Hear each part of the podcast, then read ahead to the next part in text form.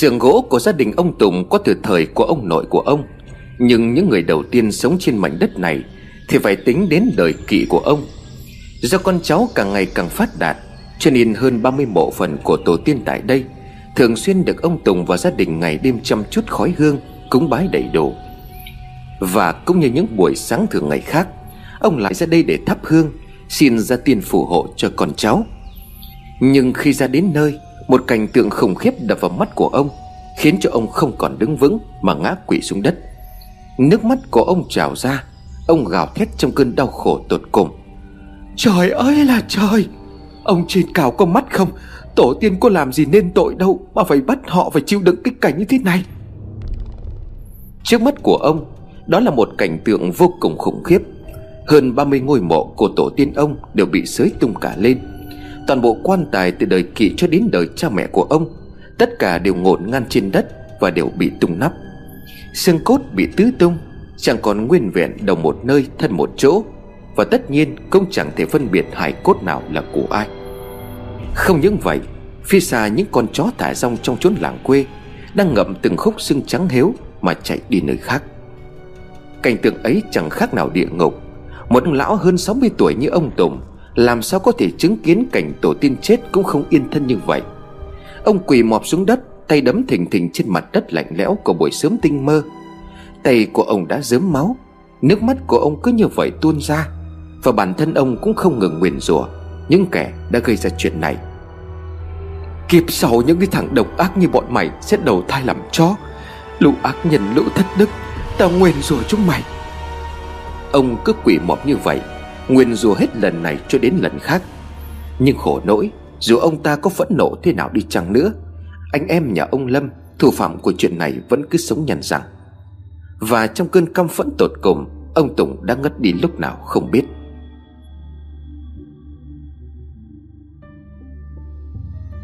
Trời cũng đã xế trưa, Ông Tùng đã tỉnh lại trong chính căn phòng của mình. Vừa mở mắt ra, Ông đã nhìn thấy Tiên, Cô con gái của ông đang ngồi bên cạnh Lau mặt cho ông. Bố tỉnh lại rồi. Mẹ ơi Tránh ơi bố tỉnh lại rồi. Nghe thấy như vậy Mọi người liền chạy nhanh vào trong phòng để thăm sóc. Ông ơi ông có làm sao không? Đừng làm cho mẹ con tôi lo lắng như vậy. Ông nhìn xem con tiên nó khóc sưng cả mắt rồi đi này. Bà à Ông Tùng nói Tôi còn đang sống phải không? Thân là con cháu Mà chẳng thể giữ được cho mộ cha ông.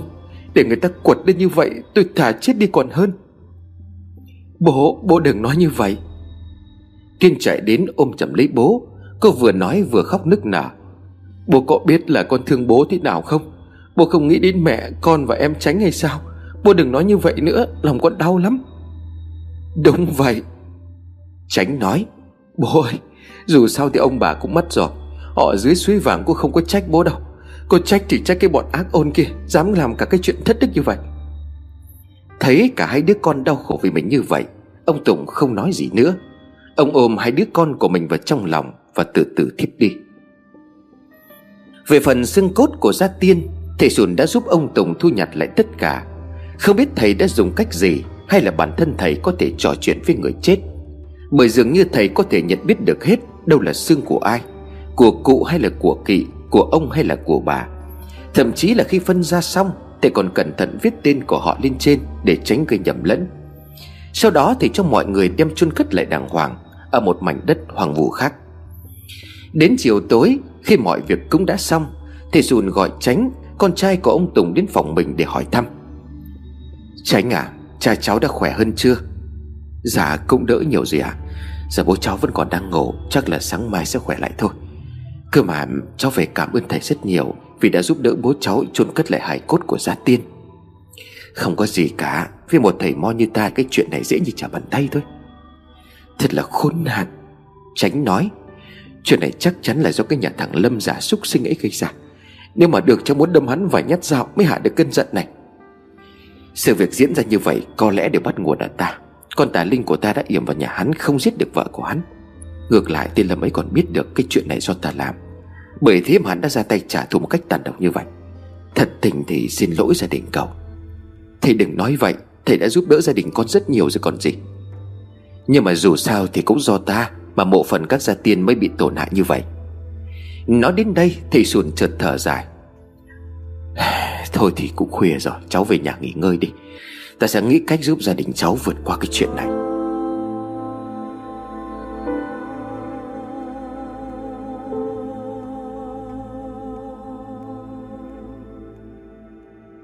Thầy Minh và thầy Quang đã ở nhà ông Lâm được một ngày. Và lẽ dĩ nhiên, họ chẳng biết gì về những chuyện ác tẩy đình Mà anh em nhà này gây ra cho gia đình ông Tùng. Thậm chí là họ còn nghĩ rằng Ông Lâm chính là nạn nhân trong vụ này.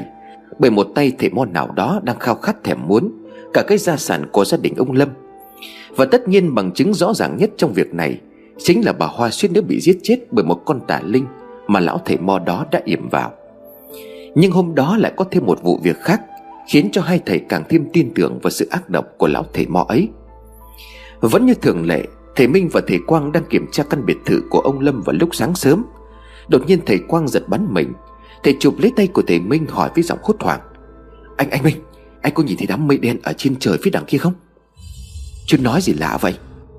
Thầy Minh liền đáp, Trời trong xanh như thế này thì làm gì có đám mây nào?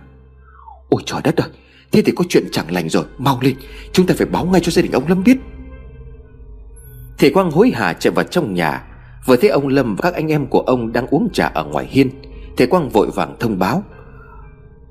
Không có xong rồi ông Lâm à Thực sự là sắp có chuyện xảy đến với gia đình ông rồi đấy. Thế nói vậy là sao ạ? À? Ông nhìn lên trời mà xem, Có đám mây đen ở hướng đằng kia không? Mây đen nào ạ? À? Vừa nói ông Lâm vừa ngước nhìn lên bầu trời trong veo. Tôi chẳng có thấy đám mây đen nào hết cả. Đúng vậy, anh không nhìn thấy, Nhưng mà tôi lại thấy rất rõ ràng. Chứng tỏ đám mây mà tôi nhìn thấy ở đây Chính là âm khí. Âm khí ư? Ông An đột nhiên lên tiếng. Có phải cái loại khí tỏa ra đi kèm với các loại hồn ma quỷ Mà sách vở vẫn thường nói không hả thầy? Chính là nó, Nhưng mà trường hợp này âm khí tỏa ra rất đáng sợ. Nó bay lên trên cao, dày đặc rồi tụ lại thành một đám mây đen, Che kín cả một góc trời. Và chỉ có tôi mới có thể nhìn thấy mà thôi. Có có khi nào là do tay thầy mõ ấy Muốn trả thù chúng ta không vậy? Chắc chắn là như vậy rồi. Hắn tức giận vì không yểm được chết vợ ông Lâm. Rồi càng tức giận hơn khi mà tôi giết chết con tà linh Để cứu lấy gia đình này. Giờ đây có lẽ là hắn đang kêu gọi tất cả những loại ma quỷ âm binh mà hắn tu luyện Đến đây để trả thù đấy. Trời đất ơi, Thế thì có cách nào để hóa giải không thầy? Tôi xin nói thật với các anh là Cái lão thầy mò kia quả thực rất là ghê gớm. Với cái loại âm khí nặng nề như vậy thì chắc hẳn là cả một đám ma quỷ tụ lại chứ không phải ít. Đối phó với cùng một lúc mà số lượng lớn như vậy Thì tôi không biết là chúng ta có thoát lại được hay không. Dù vậy thì tôi hứa với ông là tôi sẽ cố gắng hết sức. Ngừng lại một chút, Thầy Quang lại nói tiếp. Bây giờ thế này nha Các anh hãy cố gắng chuẩn bị cho tôi những cái thứ này trước tối nay có được không? Bởi tôi sợ rằng là đêm nay lão thầy mọ ấy sẽ có thể sẽ đến. Dạ vâng Có việc gì thầy cứ cẩn dặn Việc cấp lắm rồi, anh em chúng tôi nhất định sẽ chuẩn bị hết những gì có thể. Vậy thì thế này Thứ nhất là hãy mua cho tôi thật nhiều muối Nhiều nhất có thể Để phủ kín toàn bộ cái sân rộng lớn của căn biệt thự này.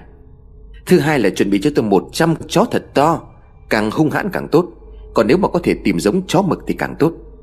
Thứ ba là ông hãy giúp tôi tìm một số thanh niên trai tráng Đồng thời là trang bị cho họ đao, kiếm, dao, dựa gì đó Để giúp tôi làm hộ pháp. Dạ vâng chúng tôi sẽ làm ngay. Thế là công việc chuẩn bị được anh em ông Lâm gấp rút thực hiện. Đến khoảng giữa trưa, Hàng tấn muối biển đã được chuyển đến tận nơi Bằng những bao tải lớn.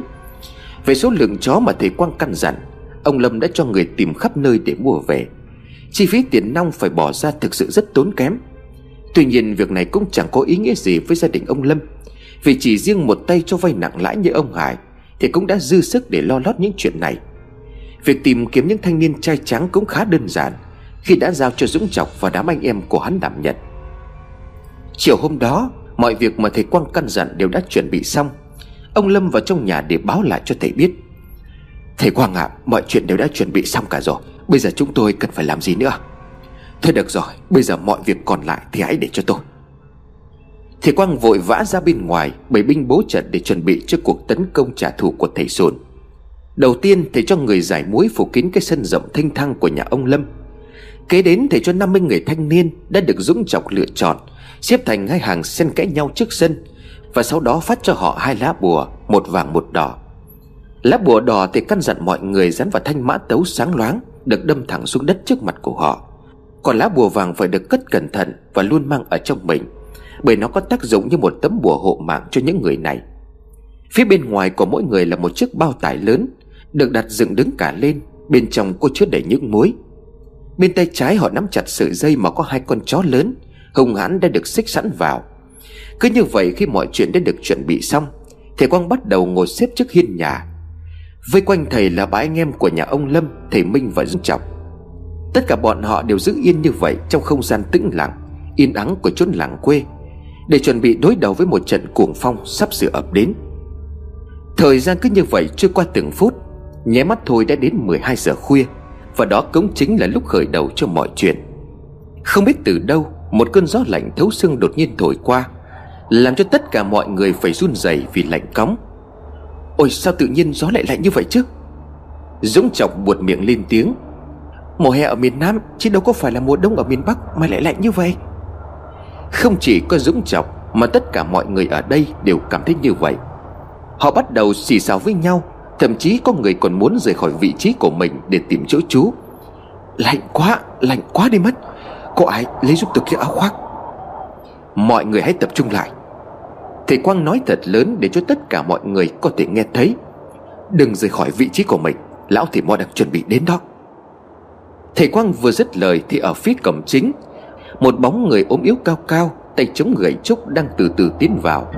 Đó là thầy Sùn Thầy ấy đến để trả thù, Đến để đòi lại công bằng cho những chuyện tẩy trời Mà anh em nhà ông Lâm đã gây ra cho gia đình ông Tùng.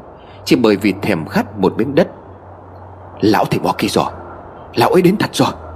Ôi trời ơi, nhìn sau lưng lão kìa. Toàn là lửa ma chơi, ghê quá.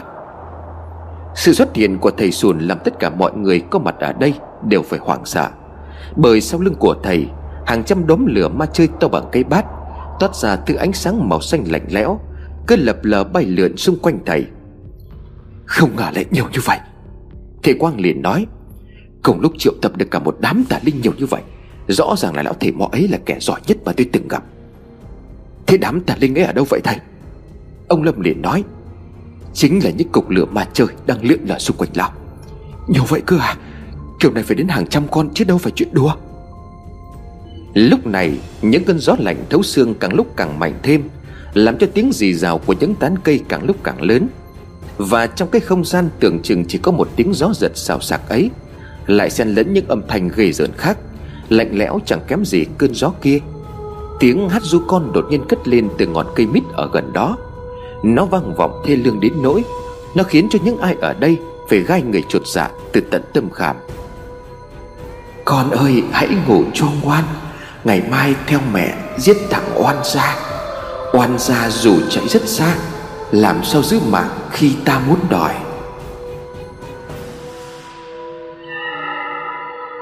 Bỗng nhiên những tiếng cọt kẹt, Hệt như tiếng của một người đang nằm đưa võng, Tự dưng vang lên giữa đêm khuya, Như muốn phụ họa thêm cho tiếng hát dù còn ấy.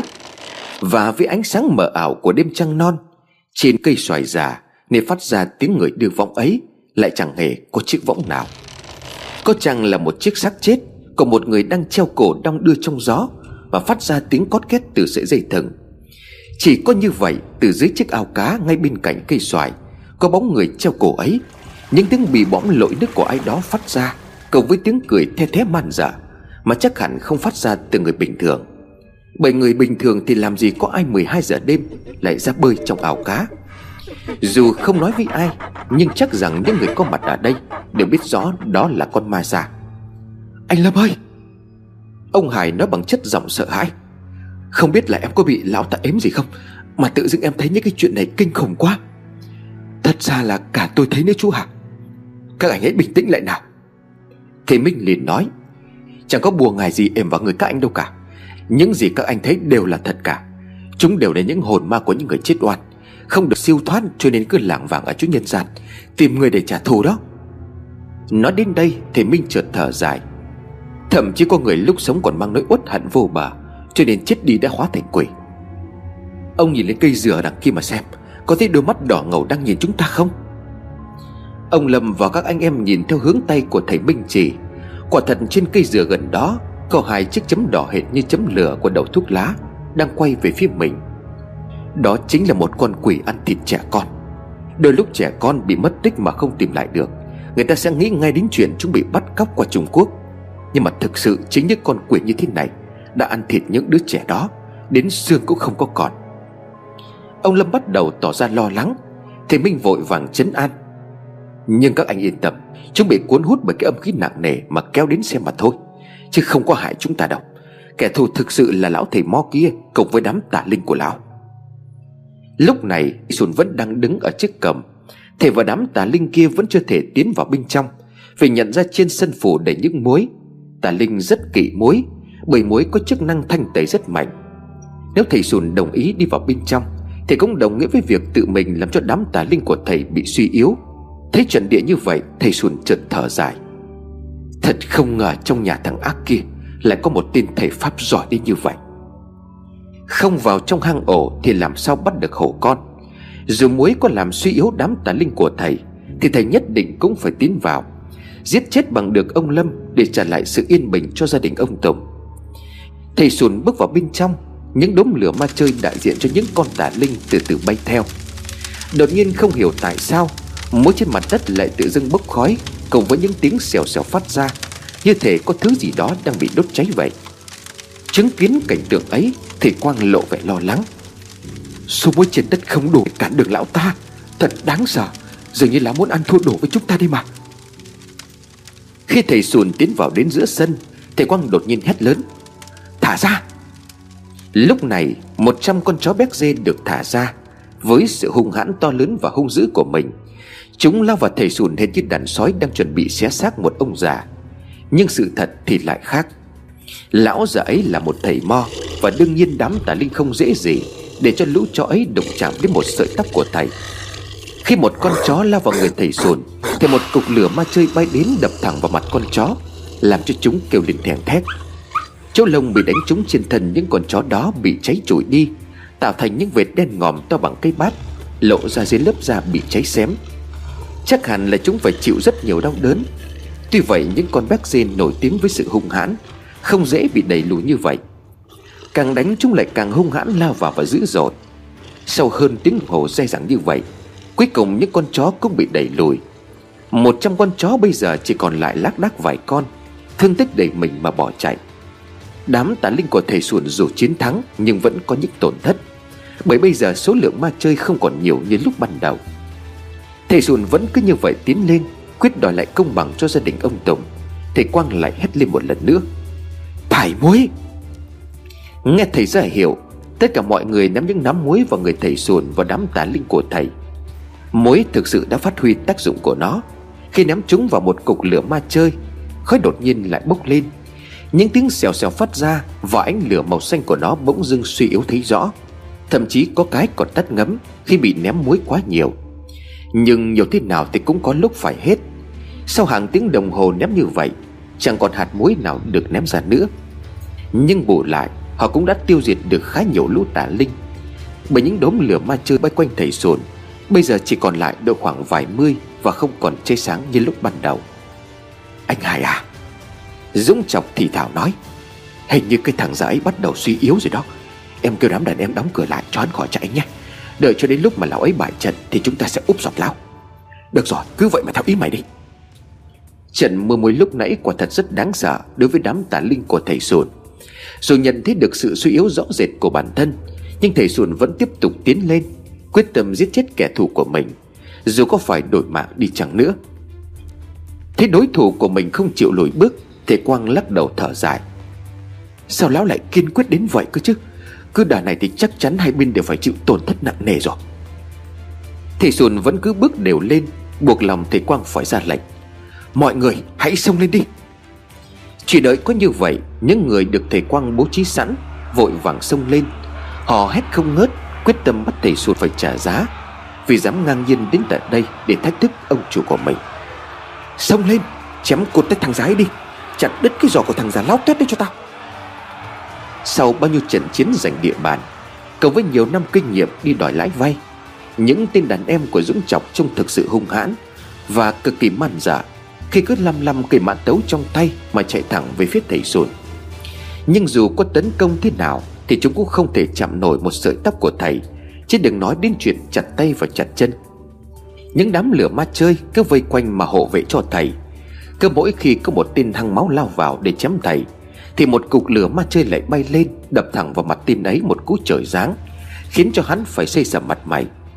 Châu già bị đánh trúng bỗng chốc sậm lại, Đèn đúa hệt như là bị cháy xém, Làm cho tên ấy phải thét lên trong đau đớn. Trời ơi, mắt của tôi, Lửa làm cháy mắt tôi rồi, Tôi không thích gì cả. Những đống lửa ấy, nó chính xác hơn là những con tà linh ấy, Dù đã bị muối làm cho yếu đi, Nhưng quả thật nó vẫn rất nguy hiểm đối với con người. Những tên còn lại thay vì tấn công thầy sùn Giờ đây chúng đã cầm mã tấu liên tục chém vào những đốm lửa ấy. Thế trận đang ở mức rằng co, Một cục lửa cần phải chém đến 5 lần mới có thể tắt. Trong khi chúng chỉ cần trả lại một đòn thôi, Thì cũng đã đủ khiến cho một người phải đổ gục.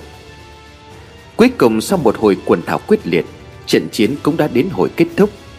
Tất cả 50 đàn em của Dũng Trọc đều bị thầy sùn hạ gục, Nằm dài ở trên đất. Nhưng để đổi lại cái giá đó Bản thân của thầy cũng phải chịu tổn thất rất lớn. Bởi bây giờ chỉ còn lại 10 đốm lửa ma chơi Đang vây quanh để bảo hộ cho thầy. Ông Lâm lúc này trông cực kỳ hoảng sợ. Ông ta biết Thầy sùn đến đây là để giết mình, Và bây giờ dường như chẳng còn gì để ngăn chặn ông ta nữa. Thầy Quang, thầy Minh, Cứu cứu tôi với. Hắn đến đây là để giết tôi. Đột nhiên Dũng Chọc đứng phát dậy. Hắn chỉ thẳng mặt thầy sùn mà hét lớn. Thằng già khốn nạn Sao mày dám đánh cả anh em của tao và sinh ra tử với tao thế hả? Dũng Chọc cực kỳ tức giận Bởi đám anh em đồng cam cộng khổ với hắn, Từng sắt cánh với hắn trong những lần giao tranh, Giành địa bàn, Bây giờ lại nằm sóng xoài trên nền đất. Từ trong thắt lưng, Hắn rút ra một cây súng lục Nhằm thẳng vào đầu thầy sùn mà bắn liên tiếp. Chết đi này thằng chó!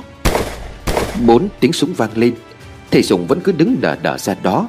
Những đám lửa ma trời đã che chắn cho thầy khỏi những vắt đạn đó. Anh Dũng, hãy bình tĩnh lại. Vũ khí thông thường chưa được tôi làm phép, Thì không làm gì được lũ tà linh kia đâu. Đúng vậy đấy. Thầy sùn bắt đầu lên tiếng.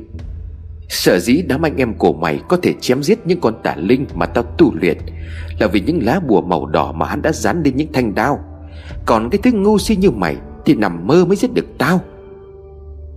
Thầy sùn cứ như vậy, chậm rãi chống gậy trúc, Bước từng bước đến chỗ của thầy Quang. Ông Lâm và Dũng Chọc đang ngồi. Nhưng lạ thay không hiểu sao, Bỗng dưng thầy sùn lại khóc. Từng hàng nước mắt cứ thay phiên nhau lăn dài trên gương mặt đau khổ của thầy. Thầy sùn không bước đến nữa, Thầy ngẩng mặt lên trời mà gào thét. Trời đất ơi, Sao những người hiền lành lại luôn phải chịu thiệt thòi? Còn những cái tên tiểu nhân ác đức Lại sống nhăn nhăn như thế này? Đêm tháng năm chưa nằm đã sáng và bây giờ trời đã sáng một cách nhanh nhất có thể. Những tia nắng đầu tiên của buổi bình minh đã xuất hiện, Xua tan đi nét buồn bã tĩnh mịch của màn đêm u tối, Và cũng đã xua tan đi những ánh lửa ma chơi Đang thu mình để bảo vệ cho thầy sùn phải, bây giờ thầy sụn đã thua. Khi mà những tia nắng đầu tiên xuất hiện Đã khiến cho những đốm lửa ma chơi cuối cùng cũng phải biến mất. Và đó cũng là lúc chẳng thứ gì có thể bảo vệ cho thầy sụn lúc này. Đúng vậy. Thầy Quang liền nói Hôm nay là ngày của tháng 5 Trời sáng mau lên để cứu giúp cho những người tốt ở đây Để thoát khỏi kiếp nạn Và bắt những kẻ như ngươi phải đền tội cho ác nghiệp của mình. Thật đáng tiếc cho nhà ngươi. Nếu bây giờ là tháng 6 Trời sáng muộn một chút thì tất cả mọi người ở đây Đều đã phải chết dưới tay của ngươi rồi. Nghe thầy Quang nói như vậy Không hiểu sao Thầy Sùn cất tiếng cười vang. Hòa âm cùng với tiếng hót líu lo của những chú chim non Đang chào ngày mới. Đúng, đúng lắm. Ta đã thu thập những linh hồn vô tội để luyện tả linh. Và bây giờ có lẽ là để quả báo cho ta Khi gây ra cái ác nghiệp này. Thì hóa ra là trời còn có mắt Để bắt ta phải chịu đựng ư? Tốt tốt.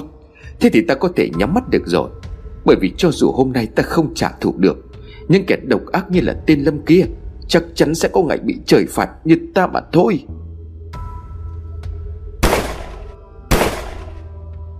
Bỗng nhiên có tiếng súng nổ đột ngột vang lên. Người của thầy sùn đổ ập súng như một cây cổ thụ giả cỗi. Không ai khác, Kẻ vừa ra tay sát hại thầy Chính là Dũng Trọng. Dám đến tận đây để gây chuyện với anh em tao, Mà có chết một ngàn lần cũng đáng. Và thầy sùn đã thực sự chết Thầy ra đi với một nụ cười ở trên môi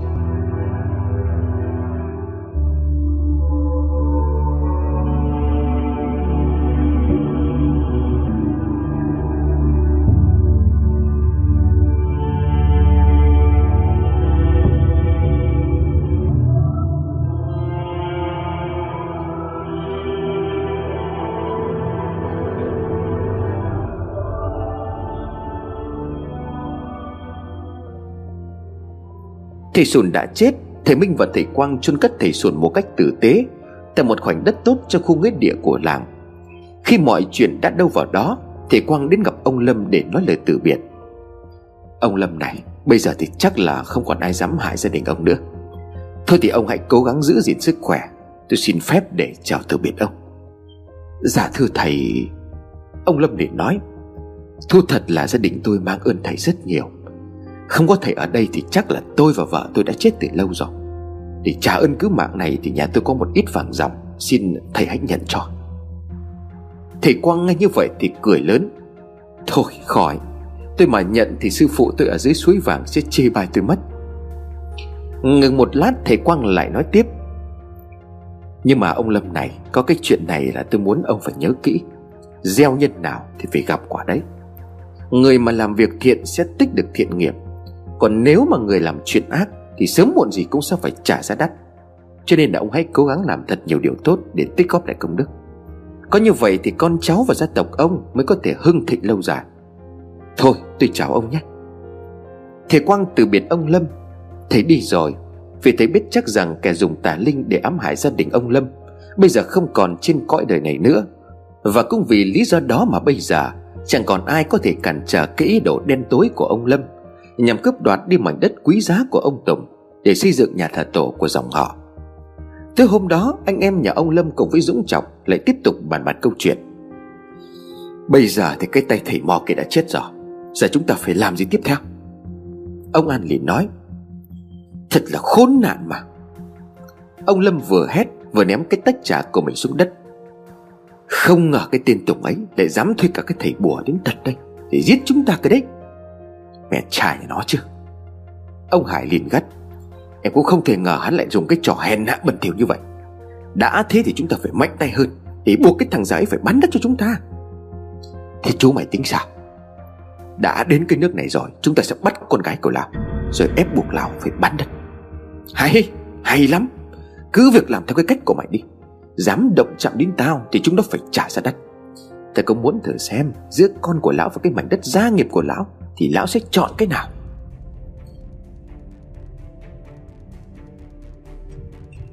Sau khi được nhận lệnh từ ông Lâm, Dung Trọng ngay lập tức huy động đám đàn em Để phục kích gần nhà ông Tùng. Đợi khi có cơ hội sẽ ra tay hành động. Và không cần phải chờ đợi lâu. Sáng hôm ấy, Tiên đi ra ngoài để tưới những chậu hoa thủy tiên mà cô yêu thích. Cô thích những bông hoa thủy tiên ấy vì không phải vì chúng đẹp. Có hàng tá những loại hoa xinh đẹp và lộng lẫy khác. Nhưng cô lại chẳng hề quan tâm. Cô thích hoa tủy tiên chỉ đơn giản Vì chúng là cùng tên với cô. Nhưng kể từ hôm nay, Những chậu hoa tủy tiên ấy có lẽ sẽ mãi mãi khô héo. Vì cô chủ của chúng, Người đã nâng niu chăm sóc chúng hàng ngày, Bây giờ đã bị Dũng Trọng và đàn em của hắn bắt đi mất. Với một chiếc khăn tay tẩm đầy thuốc ngủ Dũng Trọng dễ dàng khống chế tiên một cách nhanh chóng Mà chẳng hề ai biết.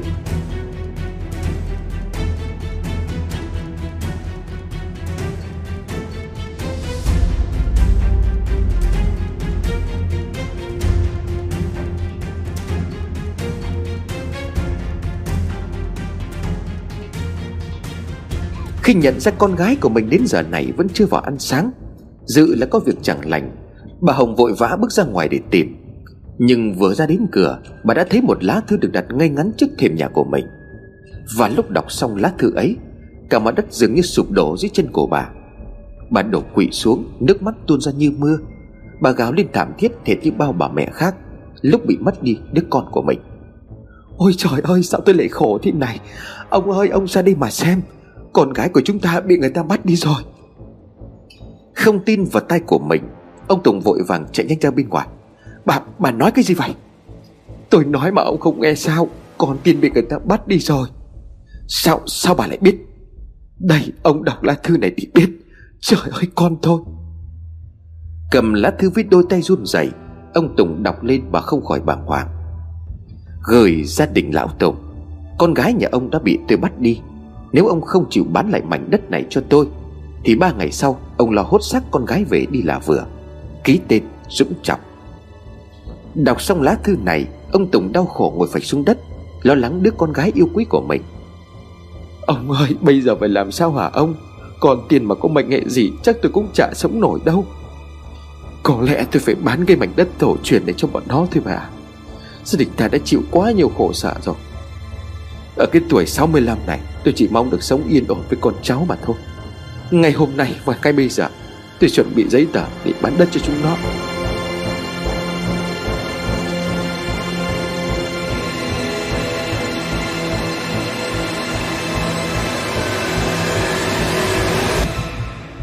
Về phần của Dũng Trọng, Hắn bắt cóc thành công con gái của ông Tùng. Bây giờ trong lòng của hắn đang cực kỳ sung sướng. Hắn sung sướng không phải vì hoàn thành được cái nhiệm vụ mà ông Lâm đã giao Hắn sung sướng là bởi vì một cô gái xinh như hoa như tuyết Bây giờ lại đang nằm trong sự kiểm soát của hắn. Quả thực là tiên rất xinh đẹp. Cô đẹp đến nỗi càng nhìn vào khuôn mặt xinh xắn ấy, Hắn lại càng bị hấp dẫn một cách mãnh liệt. Hệt như một người bị rơi vào vòng xoáy chảy xiết, Mà dù có vùng vẫy thế nào cũng chẳng thể thoát ra. Và trong chính cái khoảnh khắc đắm chìm ấy, Hắn đã nảy sinh ra một ý đồ đen tối. Ngay trong đêm hôm đó, Ngay tại cái nhà kho đó, Nơi tiền bị bắt giam nhưng không thể kiềm chế được bản thân một giây nào nữa. Hắn đã lao vào cưỡng hiếp cô Như một con giả thú.